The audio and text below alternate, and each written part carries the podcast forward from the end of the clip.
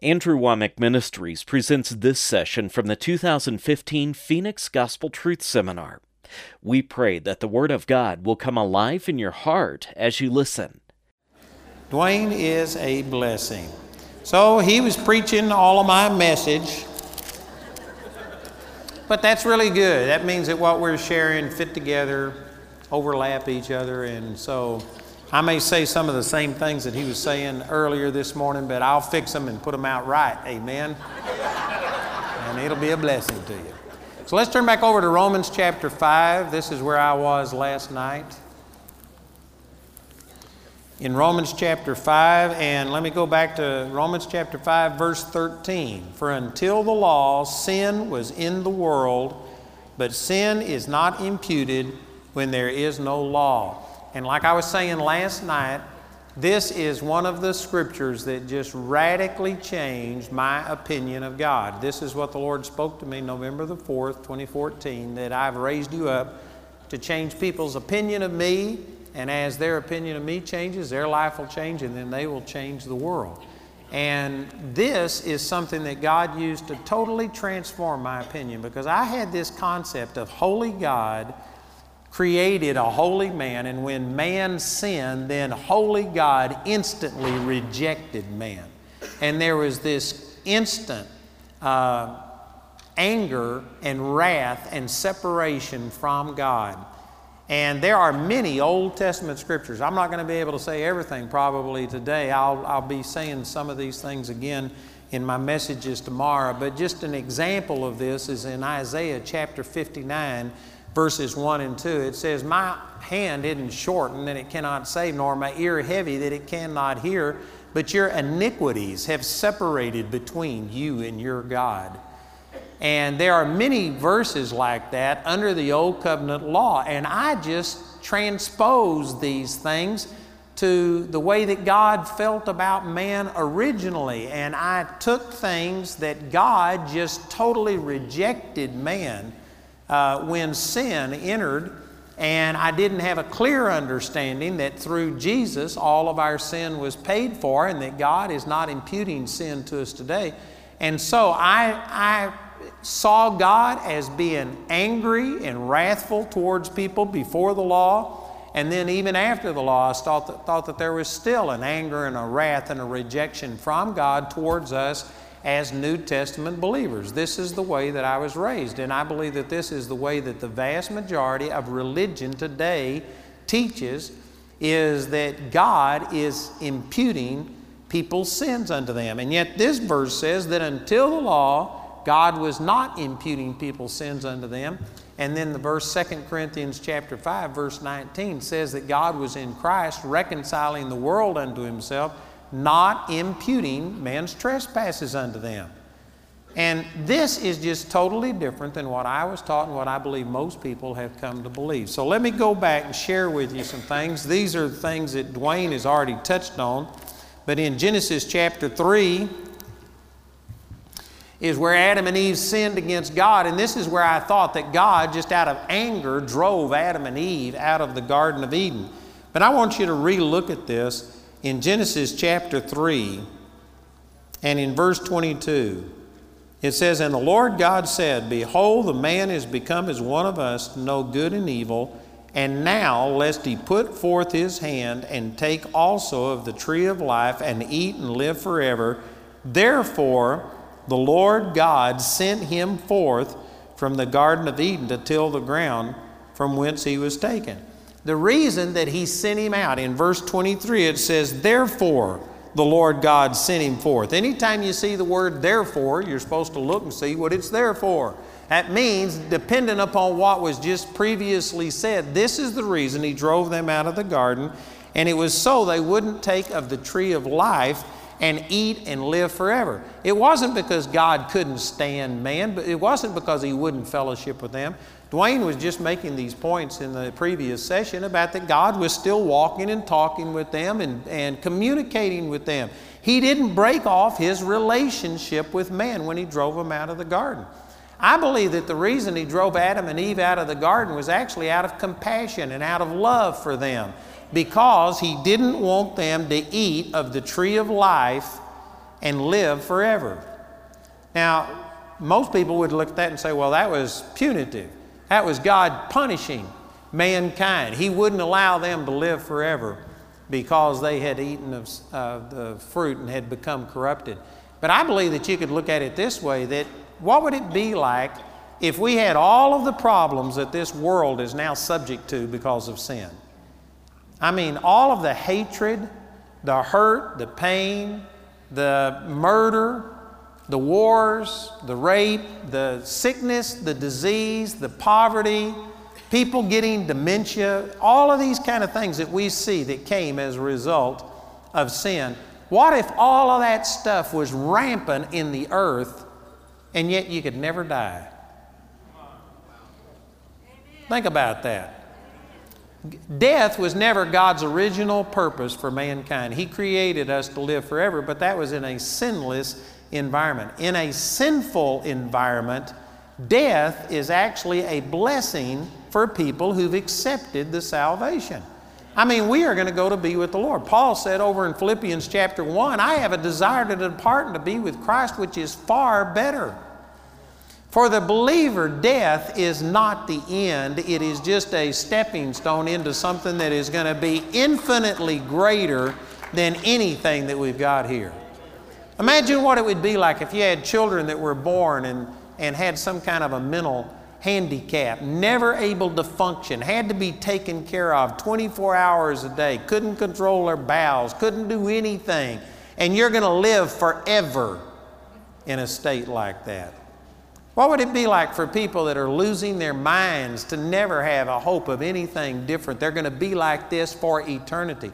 What would it be like if all of the Hitlers, and the Pharaohs and the ungodly people, all the mass murderers and stuff, what if they were still alive? What if you could not get rid of anybody like this and they were just here and they were spewing forth all of their hatred and stuff? You may think that death was a punishment, and it was a punishment and a result of sin. The wages of sin is death, Romans 6:23, but it was actually a compassionate response to what Adam and Eve started. They have released corruption and vileness into the human race, into every one of us, that if somehow or another every one of us lived forever, it would be terrible. It would be terrible. You know, my mother lived to be 96 years old, and towards the end of her life, she was saying, You know, I just don't want to live she was seeing things deteriorate, not only in her body, she was really healthy until she was 94, but she was, you know, my mother moved in a wooden uh, wagon uh, the very, when she was a little girl, forded a, a river and, and when she was just a little girl. And yet in her lifetime, she saw it go from, a, you know, a wagon train to people landing on the moon and doing all of these things. She saw so many changes. She saw our society changed so much that, man, she just did not want to be living in this society the direction it was going any longer and stuff. Can you imagine to be 10,000 years old and seeing unbridled corruption? Even though I don't embrace death, I don't believe it was ever God's first thing. It's, the, it's a better alternative that people die, and especially for those who accept salvation, for us to leave this body, to be in a body that'll never be subject to any sickness, any disease anymore. And even the former things will never come to mind, is what the scripture says. We are going to be in such a glorious place that we won't even remember all of this bad stuff that happened. It doesn't, doesn't matter how bad your life is, has been, the compensation the glory that God has prepared for you so far outweighs what you've suffered that you will never even remember the former things. They'll never come to mind. It's not even worthy to be compared with the glory which shall be revealed in us. Romans chapter 8, verse 18. And so, I'm saying all of this to say that when the Lord drove them out of the Garden of Eden, it wasn't rejection, it wasn't an end of relationship, it wasn't wrath and punishment, it was actually compassion. He didn't want us living forever. He had already planned something better for all of us. And you can see this in the fourth chapter. Again, Duane mentioned this, but uh, I'll mention it more, I guess. I'm going to mention it anyway because this is the way I do it. But he was still walking and talking with them in the fourth chapter. How did they know to offer sacrifices? The obvious answer would be that God was talking to them and communicating. He didn't record this, He didn't give them instructions on how to do sacrifices before they sinned. There wasn't any need for it. The logical answer would be that he was still in communion with man. He was still speaking to them, as Duane pointed out. And then, you know, some people criticize Cain over his offering because it wasn't a blood sacrifice, whereas Abel's offering was a blood sacrifice. But, you know, there are scriptures when the law came that you were supposed to take the fruit of the ground. If that's what you did, if you were a farmer, you brought your first fruits, and that's what Cain did. I don't believe it was the substance of his offering that was rejected, it was the attitude. Over in Hebrews chapter 11, it says, By faith, Abel offered a more excellent sacrifice than Cain. Not substance, but by faith. It was the attitude and stuff. So, anyway, my point is how did Cain know about a first fruit offering? That wasn't communicated until the law, thousands of years later. How did he know this? Well, just by context, God spoke to him. He was talking to them verbally and communicating with them. And he, he showed acceptance of Abel's offering and rejection of Cain's offering. How did this happen? It, it's not real clear right here, but there was either some physical or visible or audible um, communication from God with them that let him know this. And then when Cain's heart fell because God rejected his offering, God spoke to him in an audible voice right here and was talking to him. What is the difference between this and in the Garden of Eden except the location? God is still talking with them. And I'm, I'm saying all of these things to say that, see, God wasn't imputing man's sins unto them. He did not just totally reject them and put this huge gulf in between him and them. God was still walking and talking with mankind, giving them instructions and speaking to them. He was not imputing man's sins unto them. And then Cain, of course, got jealous of his brother Abel, and he wound up killing him. And when this happened, God came down, asked him, Where is Abel, your brother? And Cain, look at this. Let me just point this out to you right here. In verse um, 9, and the Lord said unto Cain, Where is Abel thy brother? And he said, I know not. Am I my brother's keeper? Now think about this. If you had just murdered somebody, and this is hard for us to relate to because I've read a statistic that the average child, by the time they graduate from high school, is seen in excess of 250,000 brutal murders through television and movies. And so we've been so desensitized and hardened towards this, it's hard for us to put ourselves into this. But think if you were the first person on the earth to ever kill another person, there had never been a murder before. You'd never been desensitized to it, you'd never been hardened towards it. And if you killed somebody, your own brother, and an audible voice out of heaven says, Where is Abel, your brother? How many of you would just turn around and, you know, like put the knife or the whatever, the rock behind your uh, back and say, I don't know, am I my brother's keeper? How many of you would respond that way to the Lord? Most of us would fall over dead right there. They wouldn't have to punish us. If an audible voice out of heaven came and said, What have you done? You'd just die right on the spot. Cain's response speaks volumes. It shows that he had a familiarity with God and with God speaking to him that wasn't strange, it wasn't abnormal, it was normal for him, and that says volumes. And it says, just like Romans 5:13 is saying, that until the law came, God wasn't imputing people's sins unto them. He wasn't holding sins against them.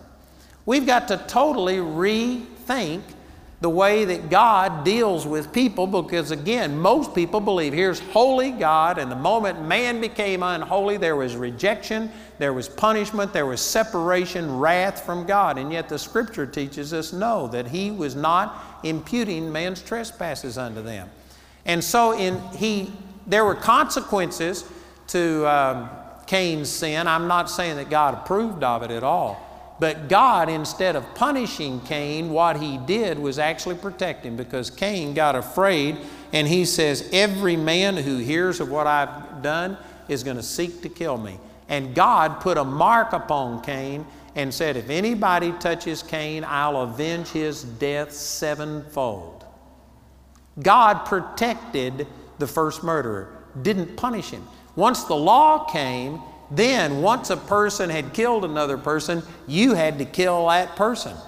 If somebody shed man's blood, then his blood had to be shed. That's a part of the Old Testament law. In contrast to this, the very first person who violated the Old Testament law was in Exodus chapter 16, I believe it was, and that was about the Sabbath, and a person picked up sticks on the Sabbath day they didn't know what the punishment was going to be. They knew that this broke the law, but they didn't understand what the punishment was. And so Moses shut him up until he could hear from God. And God appeared unto Moses and told him, says, Show him no mercy, make an example out of him, take this man and stone him to death. So the first person who violated the Old Testament law, a person who picked up sticks to make a fire and cook some food, was put to death. The first person that murdered another person was given protection and mercy. Man, how you can't see a difference between the Old Testament law and the New Testament grace and stuff. I just don't understand how people can't see this. But God wasn't imputing people's sins unto them. He was merciful. I think I mentioned this last night, but Abraham married his half sister, which is a violation of Leviticus chapter 18. You cannot marry a half sister. If you do, it's punishable by death. Abraham married a half sister, and instead of being punished, he was called the friend of God. The only person in the Old Covenant called a friend of God. In the New Covenant, every person who has been born again is now the friend of God. But Abraham, this man who married a half sister and was worthy of death under the Old Testament law, was the person that God used. Uh, Isaac came along and Isaac did the same thing that his father did, lied about his wife, and God blessed him and prospered him instead of judging him for uh, letting somebody else take his wife and was going to let this uh, king commit adultery with her. And then Jacob came along. Jacob married Rachel and Leah, sisters. And according to Leviticus 18, that's punishable by death. And instead of Jacob being punished by death and rejected by God, Jacob wrestled with an angel of God and prevailed, and his name was changed, changed to Israel. And he became this mighty man of God. God was using these people that under the law they would have been rejected and punished, and yet God was, was not imputing people's sins unto them. Boy, that is powerful. And this just totally began to start changing my impression about God. Instead of God being this harsh, angry God who is just so ticked off because of our sin, and holy God cannot fellowship with holy man, God has always been wanting to deal with us, not imputing our sins unto us and giving us mercy. He has always wanted to do that. Well, that, that raises another question. Well, if that's so, well, then why did he ever give the law where he started imputing man's sins unto them? Turn back here to Romans chapter 5, verse 13, this verse I was just using. And if you understand why the law was given, this would transform your opinion about God. In Romans chapter 5, verse 13, it says, For until the law, sin was in the world, but sin is not imputed when there is no law. That raises the question well, then why the law? If God wasn't imputing man's sins, well, then why did He ever give the law and start holding people's sins against them and judging sins and rejecting people because of sin? If that was truly the heart of God, and if it took 2,000 years before He started holding people's sins against them, why did He do it? In this next verse, it says, Nevertheless, death reigned from Adam to Moses, even over them that had not sinned after the similitude of Adam's transgression, who is the figure of him that was to come. If God wasn't imputing people's sins, then people think, well, then why did people die? It's because sin had a twofold effect to it. Now, this is just andiology. I can't show you a verse on this, but I can show you these principles in the Word of God. Sin was not only a transgression against God, that's what I call a vertical uh, relationship. It was not only worthy of God's wrath and judgment on us, but it also had a horizontal relationship. It was an inroad of Satan into our lives. Romans chapter 6, verse 16 says, Know ye not that to whom ye yield yourselves servants to obey, his servants you are to whom ye obey, whether of sin unto death or of obedience unto righteousness. When you yield to sin, it's not only a transgression against God, but it is an invitation, an inroad of Satan into your life. Satan is the author of all sin. And when you yield to sin, it's just you giving a legal right for Satan to come in and to do whatever he wants to do in your life. John chapter 10, verse 10 says, The thief cometh not but for to steal, to kill, and to destroy. But I am come that you might have life and have it more abundantly. Satan is out to steal, kill, and destroy. And every time you sin, you just open up a door to Satan to come in to steal, kill, and destroy. So even if God wasn't bringing this vertical punishment upon your sin, because He was gracious and He was not imputing your sin unto you, sin was still destroying the human race. And this is what Romans 5:14 is saying. Nevertheless, death was reigning. Even if God wasn't inflicting His punishment and judgment, death was reigning on the earth because Satan is the author of death. He comes to steal, kill, and destroy. And Satan was destroying the human race. And if God hadn't have done something to limit the amount of sin and to deal with sin, even though He wasn't bringing His punishment and judgment upon sin, sin was destroying the human race. You know, Duane mentioned that Methuselah lived to be 969 years, the oldest man. But about during the time of Abraham, it says that Abraham died at 175 years old, and he was considered a very old man at 175. Abraham was about 17, this is, the flood was 1656 years after the fall of man. And so Abraham was approximately right around 1700 years after the fall of Adam and Eve. And in 1700 years, the lifespan came from the upper 900s down to 175. By the time Moses came along, Moses is the one who uh, lived to be 120 years old, but he wrote Psalms chapter 90, or was it 91? So, anyway, one of those. And he said, The days of a man's life shall be threescore years and ten, and if by reason of strength they be fourscore, yet is there, are their days labor and travail. And so Moses is the one that wrote that. So in uh, approximately 2,000 years, man's lifespan had decreased to approximately, what would that be? One tenth or something like that of what the other, uh, the first people's lifespan had been.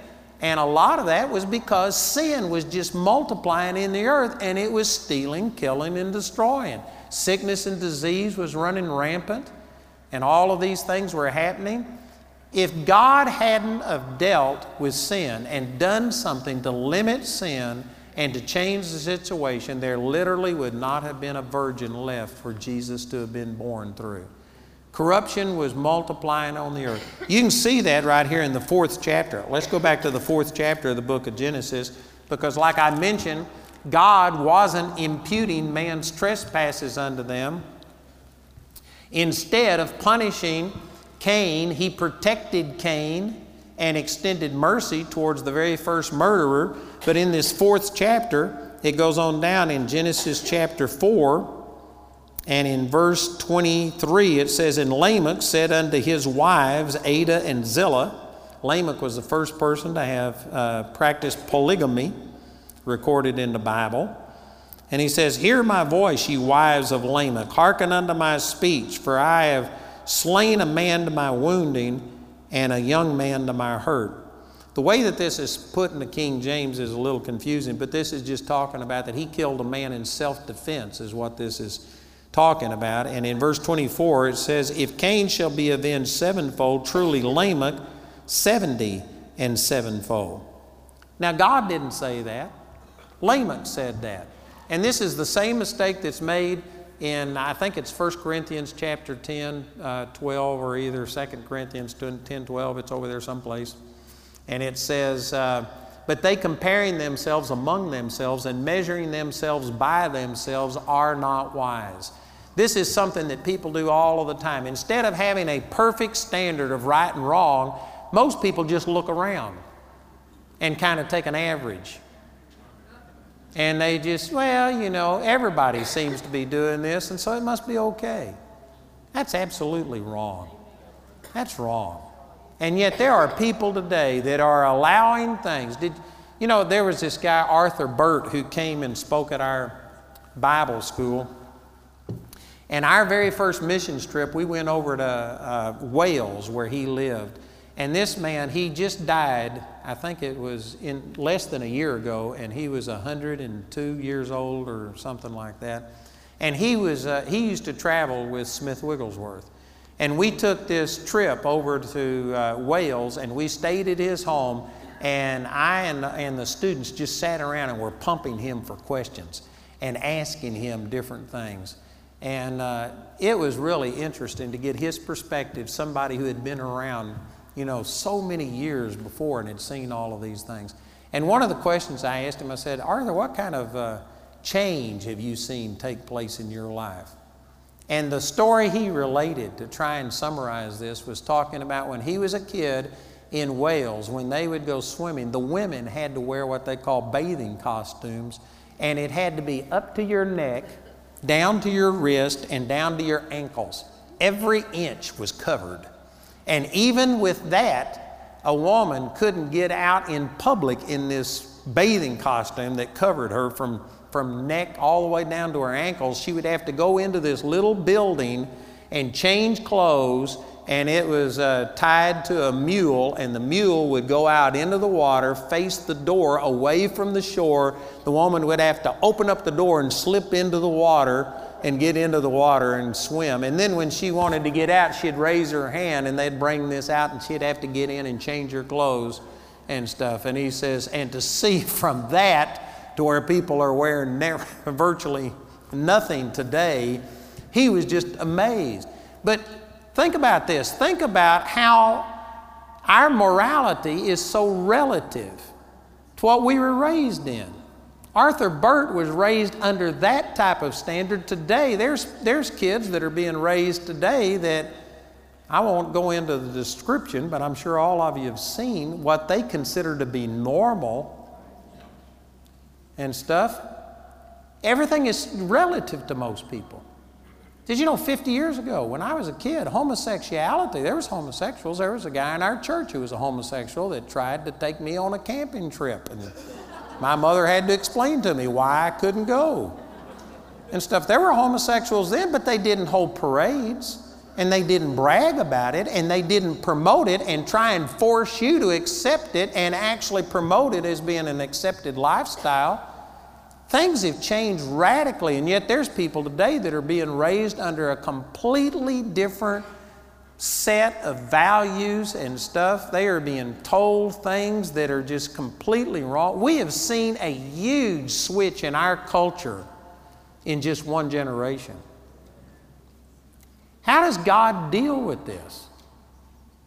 See, Lamech came along and said, Well, my great great great grandfather Cain killed a man and he wasn't punished. He got away with it. And so if God uh, is going to avenge him sevenfold, then he'll avenge me 70 and sevenfold. God didn't say that. Lamech said it.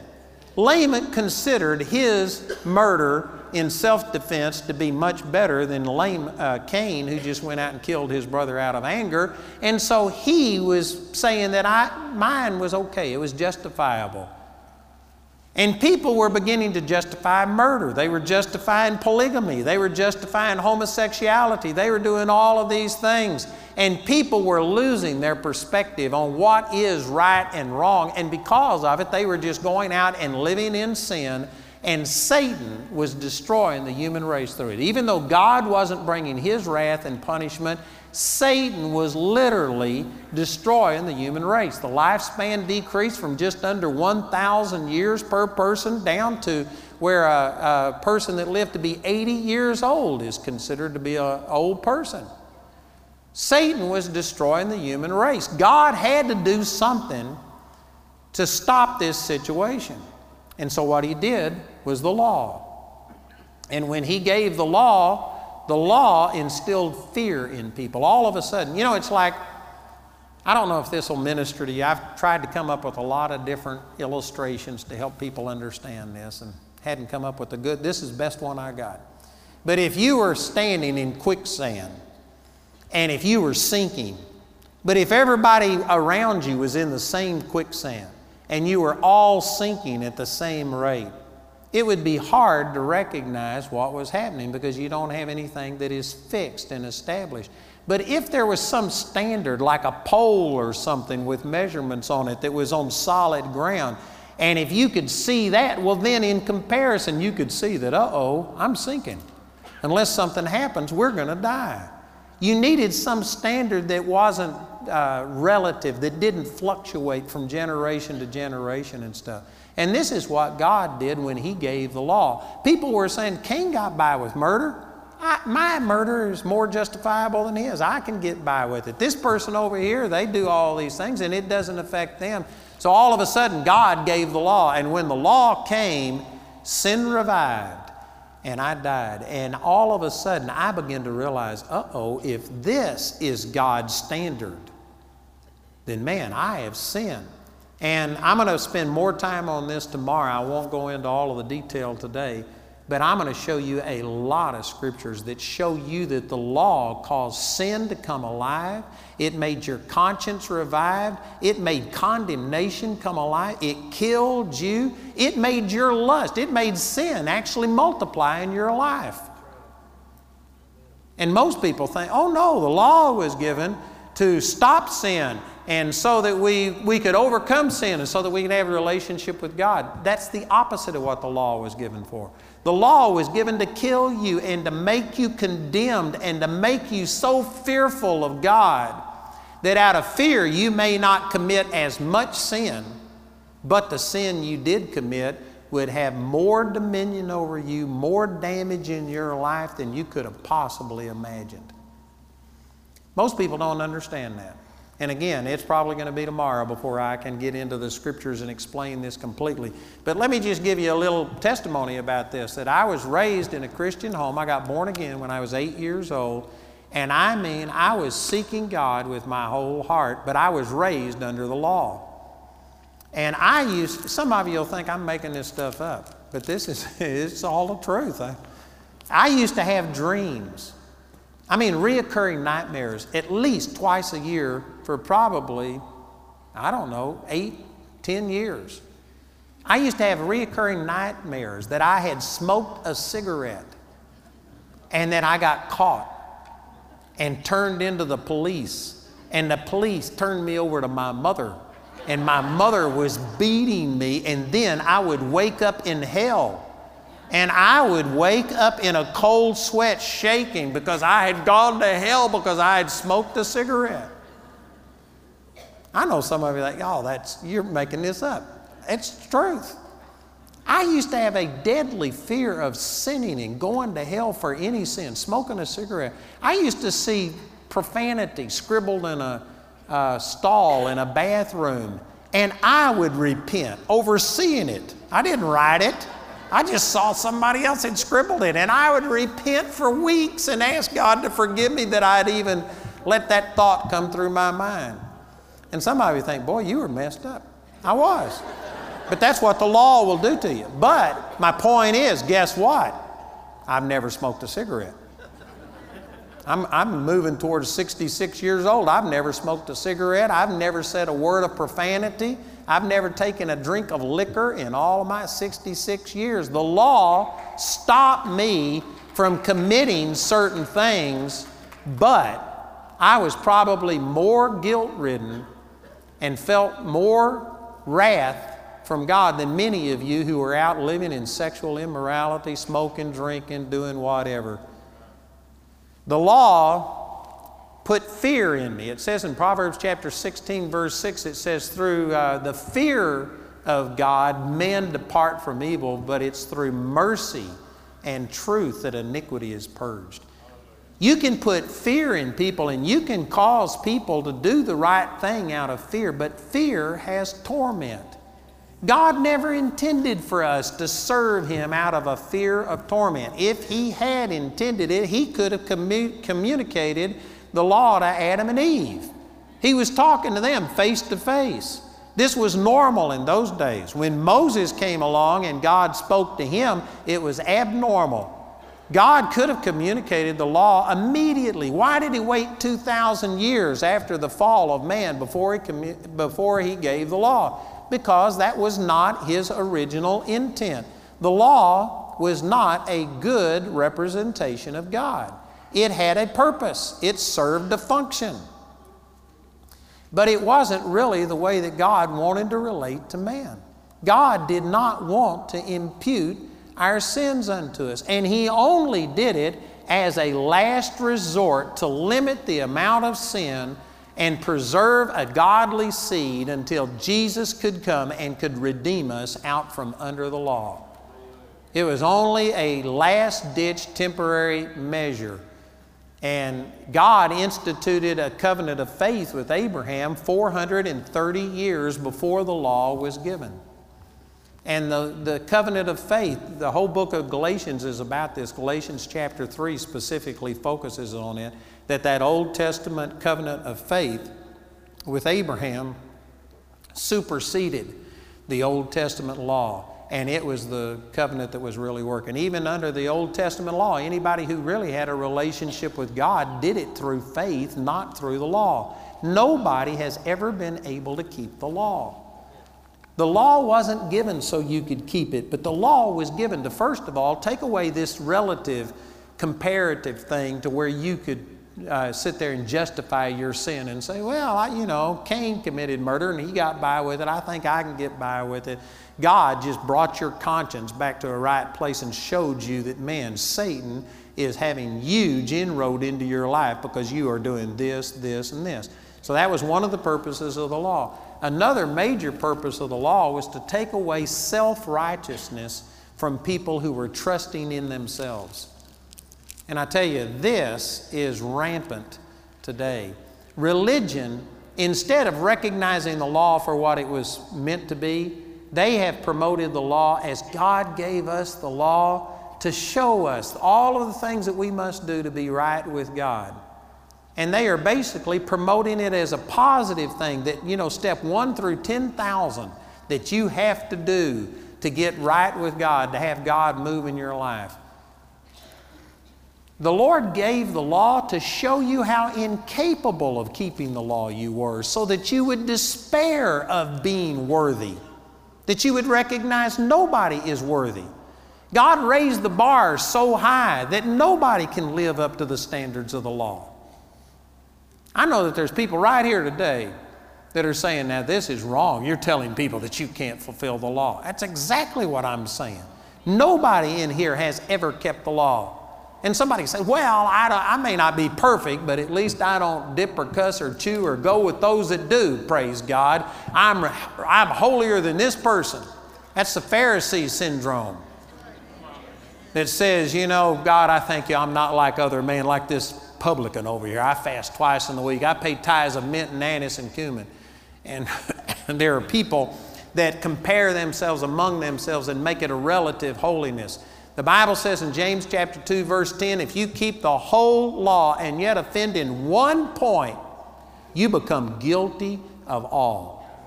I have never done many of the things that some of you in here have done. There, I have never been there. I've never done those things. And yet, who wants to be the best sinner that ever went to hell? Amen. We've all sinned and come short of the glory of God. And if you miss hell, I mean, if you miss heaven by an inch, you miss it by a mile. Just because I haven't done what some of you have done, I, there was a tendency for me to think that, you know, I'm really good and God, you've got to accept me because I've lived a relative holy life. The law was made for religious people like me to show me that it doesn't matter how good you are relative to other people, you've all sinned and come short of God's perfect standard, which is Jesus. And when the law, law came to me, it made me quit trusting in myself and in my goodness, and it made me throw myself on the mercy of God.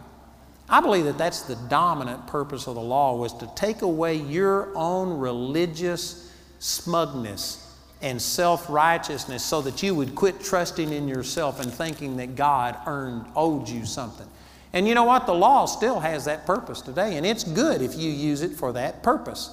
For a person who thinks that they don't need God, that somehow or another they are, you know, just better than other people, and you don't need God, boy, the law will cut you down to size. I held a meeting in Houston, Texas and there was a guy who it was like two three hundred people in the service and, and the doors were open and a guy walked by he was in a holiday inn and he watched for a while and then he came in and then he stood and started yelling some things at me and i tried to uh, reason with him and anyway he wouldn't i couldn't talk to him he was high on something and so i just took authority over him and i said i command you to sit down and shut up in jesus name and he just plopped right down and I went on and finished my message. And then after the message was over, I went back and talked to him. And I started telling him about the goodness of God and that God loves you and God can set you free. And whatever your situation is, God can move in your life. And this guy started saying, I don't need God. He says, I am God. And he, he started this thing on, I am God. And you know what I did?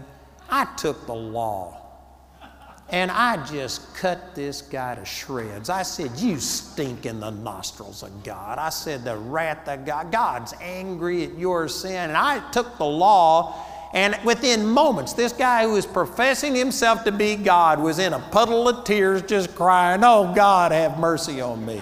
That's the purpose of the law. It's for people that think you're good and you don't need God, and somehow or another God owes you something because you haven't done what I've done or what somebody else has done.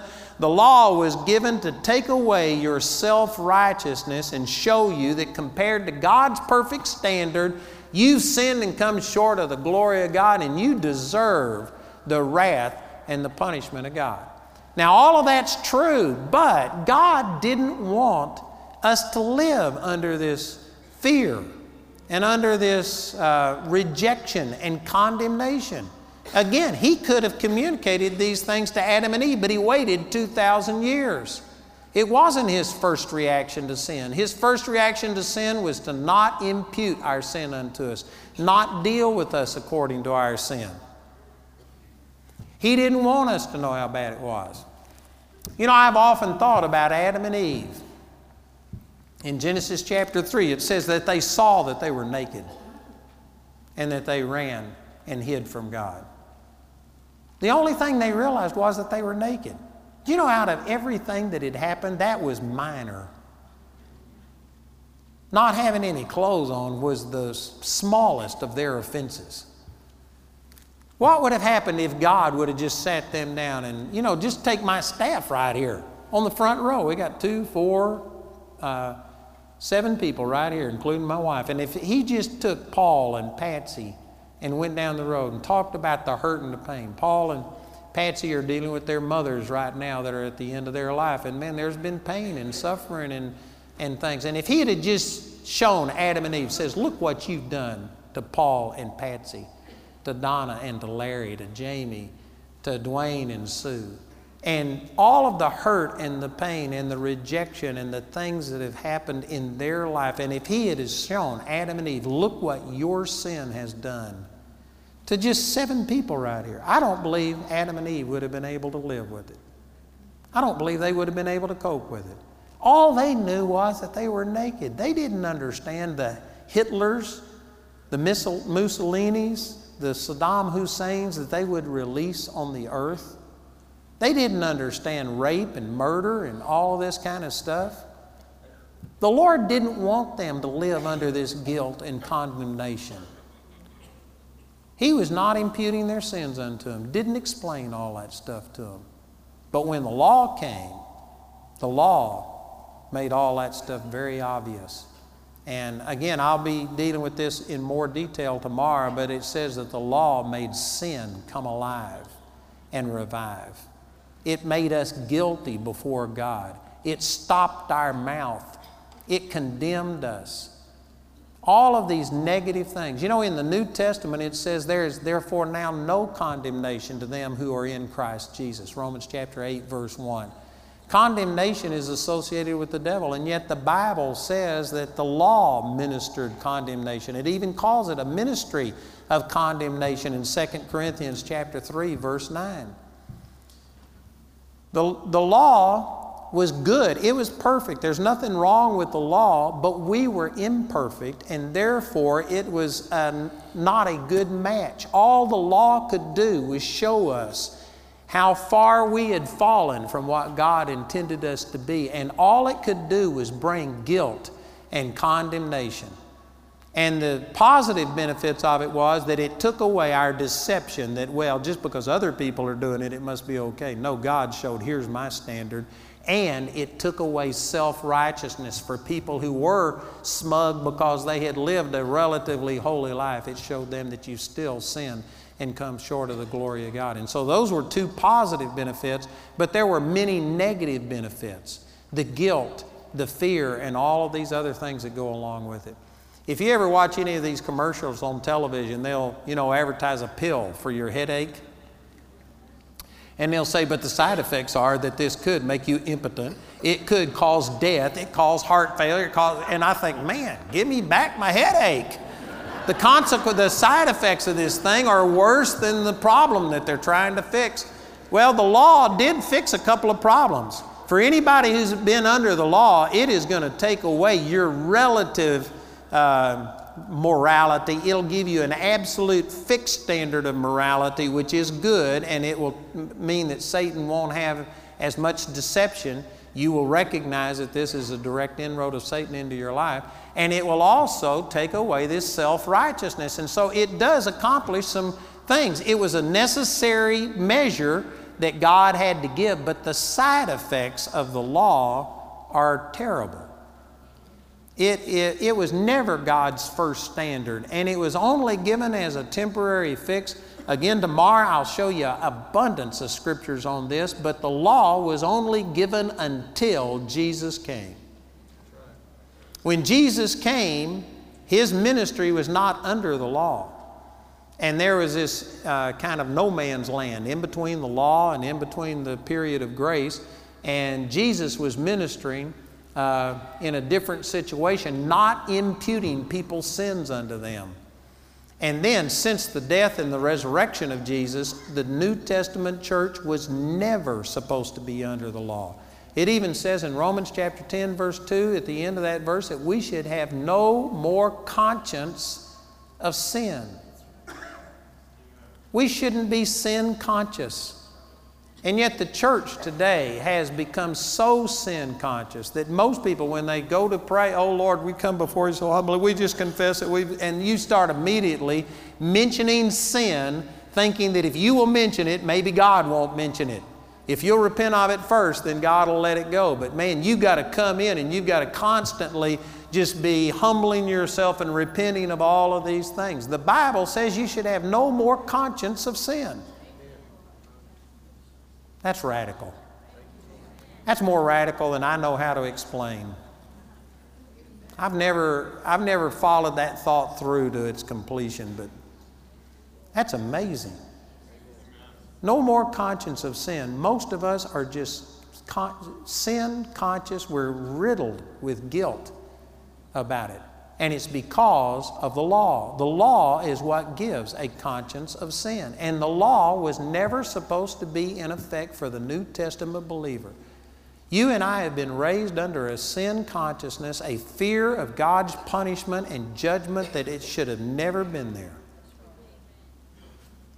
And many of us, not only this is a revelation to you, but you have been led to embrace the law as being this positive thing. Well, it did have positive benefits in the sense that, again, like it took away this relative uh, holiness standard, and it showed us that self righteousness won't work. But beyond that, there wasn't any positive benefit of it. It does not help you. It actually, if you live under the law, it will actually make you lust for sin more. And I know some of you just don't understand that, but I, again, my personal testimony, I didn't do these physical things that everybody else did, but I don't know, somehow or another, when you talk about how bad something is, it makes you lust for it more. And I, I, guarantee you, I was more susceptible to lust and, and things like this than probably people who went out and participated in sin. The law makes you lust. It makes a concupiscence come alive, is what it says in Romans chapter 7. I will deal with those scriptures again tomorrow. The law was given to make sin come alive on the inside of you. 1 Corinthians 15 56, the law is the strength of sin, it gave strength to sin. I know that this doesn't sound right. This is the opposite of what religion has told us, but this is what the Bible says. And so it had a function, but it was only temporary until Jesus should come, and we are now no longer under this. You know, one of the best comparisons that I can come up with is like your children. When they're little, you have to get your children to do the right thing, and you have to teach them to reject the wrong thing. And this comparison loses some of its impact today because people don't correct, spank their children anymore. It's, uh, it's becoming child abuse or whatever. A lot of people reject that. But the scripture teaches that you are supposed to use the rod on your child, that if you don't, you hate your child. You've got to be able to restrain your children and teach them right from wrong before they're able to reason it out on their own. If you wait until your kids are two years old before you start correcting them, that's why they call it the terrible twos. It's because they've already established their selfish lifestyle and stuff like this. You've got to teach a child right and wrong. You know, I had this woman in our church when we lived in uh, Childress, Texas, and she was dealing with multiple sclerosis, so she wasn't able to get around as good as she was supposed to, and she was raising two of her grandchildren and I was over at her house one day talking to her, and these grandkids were just running all around, and they ran out in the street. There was a couple of times I had to run out into the street and grab these kids and pull them back in to keep them from being hit by a car. And she was just screaming and yelling at them. And she, she looked at me and she says, I just can't control them. How do you control kids? I said, I can teach you how to control kids. And she says, Well, what do you mean? I said, uh, Do you give me permission to discipline your children? She says, You can do whatever you want to. So I got those kids and I told them, Don't do that again. If you do, you're going to get a spanking. Well, they just totally disobeyed me because they hadn't, they've been taught that, you know, words didn't mean anything. And so they ran out in the street again. Boy, I got them and I wore the backside of those kids out. And they were just crying and screaming. And then I went back to talking to the lady, and they started for the street again. And I said, You do that again, you're going to get a spanking. Boy, they stopped and looked at me, and they decided they would stay in the yard and not run out in the street. And some people, oh, that's terrible that you'd ever raise your hand to a child. Well, what's better? Let them run out in the street and get killed by a car? See, people that say that you should never discipline your, you're, your kids are going to have things happen to them. It's just dependent on whether you are going to administer it in a way that's positive that helps them learn a lesson or if you let life's uh, hard knocks discipline them. You know, we had an example about our son Joshua. We were out walking in uh, uh, through this area that had dirt roads out there, and the weeds were up three and four feet tall, and Joshua was just a year old and he was running ahead of us and i don't know he wasn't quite as far as from here to the back of this auditorium but he was a long ways in front of us. And we did this all the time and there was never anybody out on that road. But all of a sudden we could see somebody come in a car and i mean the dust was raising. This guy was driving really fast on these dirt roads out in this remote area. And Joshua was so far in front of me, and this car, I could tell that they were going to meet at the exact same time at this intersection. It was physically impossible for me to run and restrain him, but because we had disciplined him, all I had to do was say, Joshua, stop. And I mean, boom, he just stopped in his tracks right then. And within, I mean, just inches, boom, here comes his car. And it saved his life because we had corrected him. You've got to be able to get people, young kids especially, to do the right thing before they have the ability to reason it out. You know, I've used this example a lot that if a little kid goes over and takes a toy from his brother or his sister, and if you got that one year old and sat him down and said, Now look, when you do this, you're being selfish. This is the devil. Satan is the one who always wants you to be doing this. Jesus said it's more blessed to give than it is to receive. And if you are selfish, then you are going to open up a door to Satan, and this is going to cause you to have your friendships fail. Your marriage is going to fail. You'll never be able to keep a job. And if you try and talk to a one year old about this stuff, they do not understand that. But you know what you can tell a one year old? You go take that toy again, and I'll give you a spanking. And they may not even know there is a devil or a God or a heaven or a hell, but the next time they hear that voice about going over and taking this thing, they'll say no because they're afraid of the spanking. Well, see, that's what the law was. People weren't spiritual. It says 1 Corinthians chapter 2 verse 14 that the natural man cannot receive the things of the spirit of God. They are foolishness unto him, neither can he know them because they're spiritually discerned. A lost man, a person under the old covenant, could not understand the things that I'm talking about right here. They didn't have this perception and ability. And so, how did God deal with them? How did He restrain the amount of sin until Jesus could come and redeem us out from under this situation and make us born again people? Well, the simple answer is the law. He just said, You go over here and pick up sticks on the Sabbath day, and I'll kill you. And you know what? That's harsh and it's terrible. But it immediately brought people's conscience back to where it should be. Immediately they begin to realize, uh oh, this lifestyle is not acceptable. I can't do this. And through fear, it caused them to do the right thing. But it had all of these negative side effects, and that was the guilt, the condemnation, and all of these things. And, brothers and sisters, the, the use of the law as being God's original purpose. That's the way it's been interpreted. This is the way that God originally was. God just hates sin. God wants to reject you and stuff like this. This has given people a wrong impression about God. God did not give the law immediately because that wasn't his first reaction. His first reaction was not to impute people's sins unto him, and he only gave the law as a stopgap measure. It was only temporary, it should have been over as far as people using it to uh, reveal right and wrong to us in the new covenant, God puts these laws in our hearts and He has made us completely different. We have a totally different relationship. The church should never have been under the law, they should not have been promoting and uh, acknowledging the law. It was never intended for us, and the use of this has caused a lot of damage. And it has made people feel that they have to do all of these things to be worthy. You know, I've used this example often, but the people that are here on a Friday morning listening to me and, listening to Duane, you're the fanatics. Or you were drugged here by a fanatic. This isn't your nod to God crowd. You believe in the supernatural.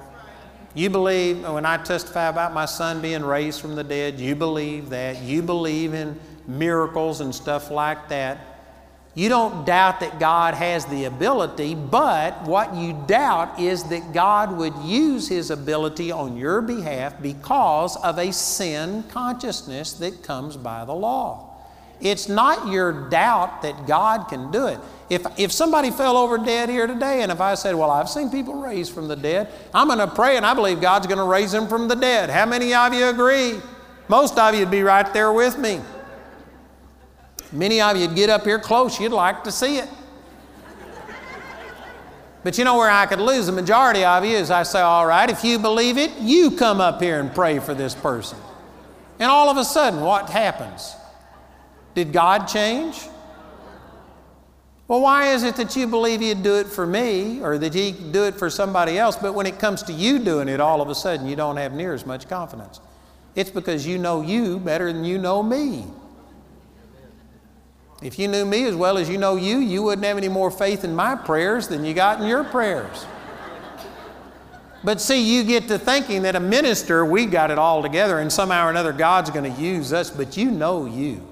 You know every rotten thing about you. You don't know all the rotten things about me. And so you have more faith in my prayers than you got in your prayers. But see, it's a sin consciousness. It's because I, I, read a thing this last week. I don't know if Jamie can help me remember how this goes, but it says people that are in, have an insecurity type of thing, it's because they're reading everybody else's highlight reels and they're reading their behind the scenes uh, stuff about themselves. I don't know if I quoted that right, but anyway, it's something like that. And that's true. You know everything about you. You don't know everything about me. You see me at my best. And so you get to thinking that ministers or something, God just uses us. It's because you have this performance based relationship with God. And I'm telling you, that is not the New Testament. The New Testament is not based on your performance. It's based on what Jesus did for you. It's based on grace. Law is opposite grace. You cannot be walking in grace and law at the same time. You can't mix the two together. This is exactly what Jesus was talking about when he says you can't put new wine into an old bottle. You can't put a new patch on an old garment. He wasn't just talking about clothes and wine, he was talking about you can't mix the New Testament grace and the Old Testament law. They are incompatible. You can't serve God under all of the Old Testament laws and under the New Testament grace. They aren't compatible. And sad to say, most Christians just don't understand this. To them, the difference between the Old Testament and the New Testament is one blank page. It's just a, like a chapter div- division or something.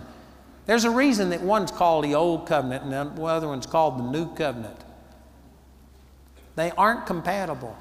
And, brothers and sisters, the church has not been preaching the New Covenant. They have been preaching a mixture, a pollution of the two. And this is what Paul talked about in Galatians chapter 1 when he says, I marvel that you are so soon removed from the grace into this legalistic thing. And he says it's not another gospel, but it's a perversion of the gospel. It would have been easier to counter if somebody would have just stood up and said, Oh, I don't believe in Jesus. I don't believe you have to be born again. I don't believe you have to pray in the name of Jesus. It's all based on your own holiness and performance. That would be relatively easy to counter that but when somebody comes along and says, Oh, yeah, you need to be born again, and oh, yeah, you need to pray in the name of Jesus, but you also have to be holy, and unless you've done this and this and this, God won't bless you, that is much more difficult to counter. That is a perversion of the gospel, a mixture of stuff, and this is what's happened through religion. Some of it I don't, I don't know all the motivation for it, but I, I'm sure some of it is just total ignorance. People haven't got a revelation of the gospel and they haven't been preaching it because they don't know any different. When I first got turned on to the Lord, I used to go out and preach to people. I remember I made up tracts.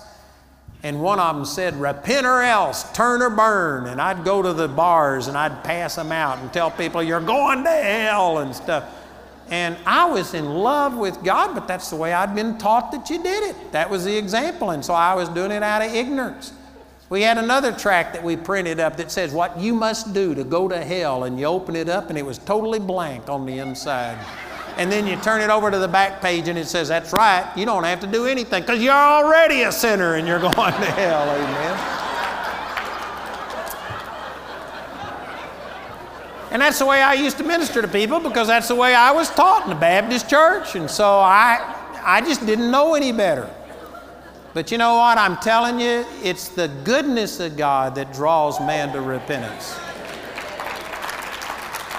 You can bring people to the end of themselves and to an acknowledgement of their need through the law. But that's all the law can do. It can't set you free. All it'll do is bind you, all it'll do is condemn and constantly show you how far short you've fallen. It'll never release the love, the mercy, and the grace of God. And we've got an entire generation of Christians today that have been raised under this law mentality who are so aware of how far sh- short they've fallen, how wrong they are. They believe in the existence of God. They believe God can do anything, but they doubt that He will do it for them because they feel guilty and condemned. And they aren't trusting Jesus, they're trusting in their own righteousness. And I tell you, that's got to change. So God is a good God. And uh, again, this is still just an introduction. Seems like all I ever do is introductions. But by the grace of God, tomorrow I'm going to have two sessions and I will be able to get into detail and show you a lot of scriptures. And if the Bible means anything to you, you're going to have to admit that the law wasn't given to set you free, but it was given to bind you and to show you how bad you were so that you would throw yourself at the feet of Jesus and ask for mercy instead of justice. Amen. That's the purpose of the law.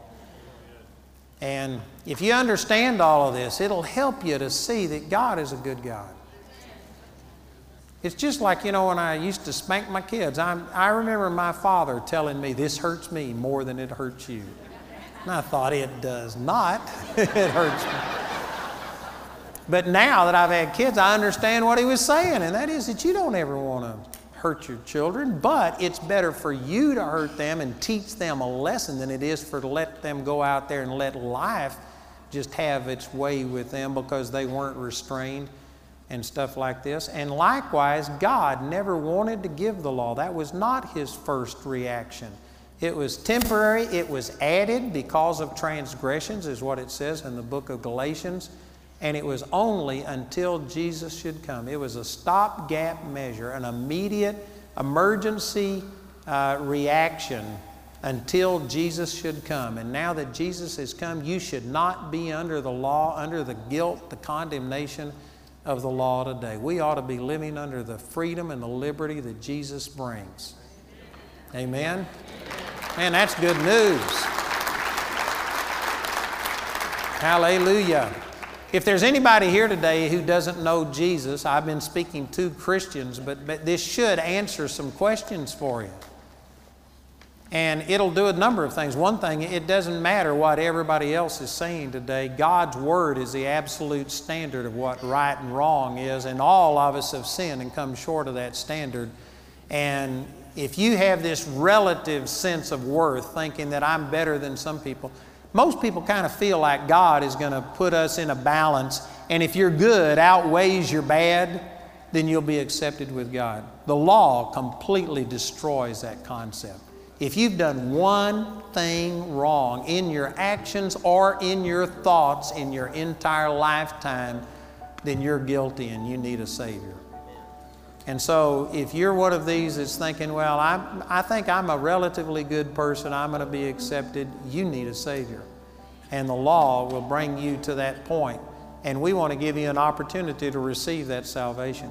If you are already born again, but if you don't have the baptism of the Holy Spirit, you need to receive that. I think we had, I think they said 39 people last night that came forward and received the baptism, and two people got born again. And uh, if there's anybody here today who doesn't know Jesus personally, you need to accept Him. And if you don't have the baptism of the Holy Spirit and speak in tongues, you need to receive that. Is there anybody here who would raise your hand and say, I'd like to receive one or both of those? If that's you, I'd like you to just raise your hand. We'd like to pray with you. Anybody? Here's some at the back. You know, when I'm talking about the baptism of the Holy Spirit, this includes speaking in tongues. It's not limited to that, but it includes it. And I'm telling you, speaking in tongues is a powerful, powerful experience. Some people think you can receive the baptism without speaking in tongues. I believe it's possible, but why would you want to? It is a part of the baptism of the Holy Spirit. When in the Bible, when they received the baptism of the Holy Spirit, they spoke in tongues. If you don't speak in tongues, you need the baptism of the Holy Spirit. I can guarantee it. Anybody else here? You know, if you raised your hand or if you were supposed to raise your hand, would you just get up out of your seat, come forward right here? We're going to pray with you and we're going to help you to receive. And praise God, I believe this will change your life. Praise the Lord. We hope your heart has been quickened by hearing the Word of God through this message. It's the faithful support of people like you who make this ministry possible. We invite you to prayerfully consider becoming a partner with Andrew Wommack Ministries. We maintain a website at awmi.net. Our helpline number is 719 635 1111, or you can write us at P.O. Box 3333, Colorado Springs, Colorado 80934. Until next time, we pray that you'll reach out by faith and receive everything that's yours through God's grace.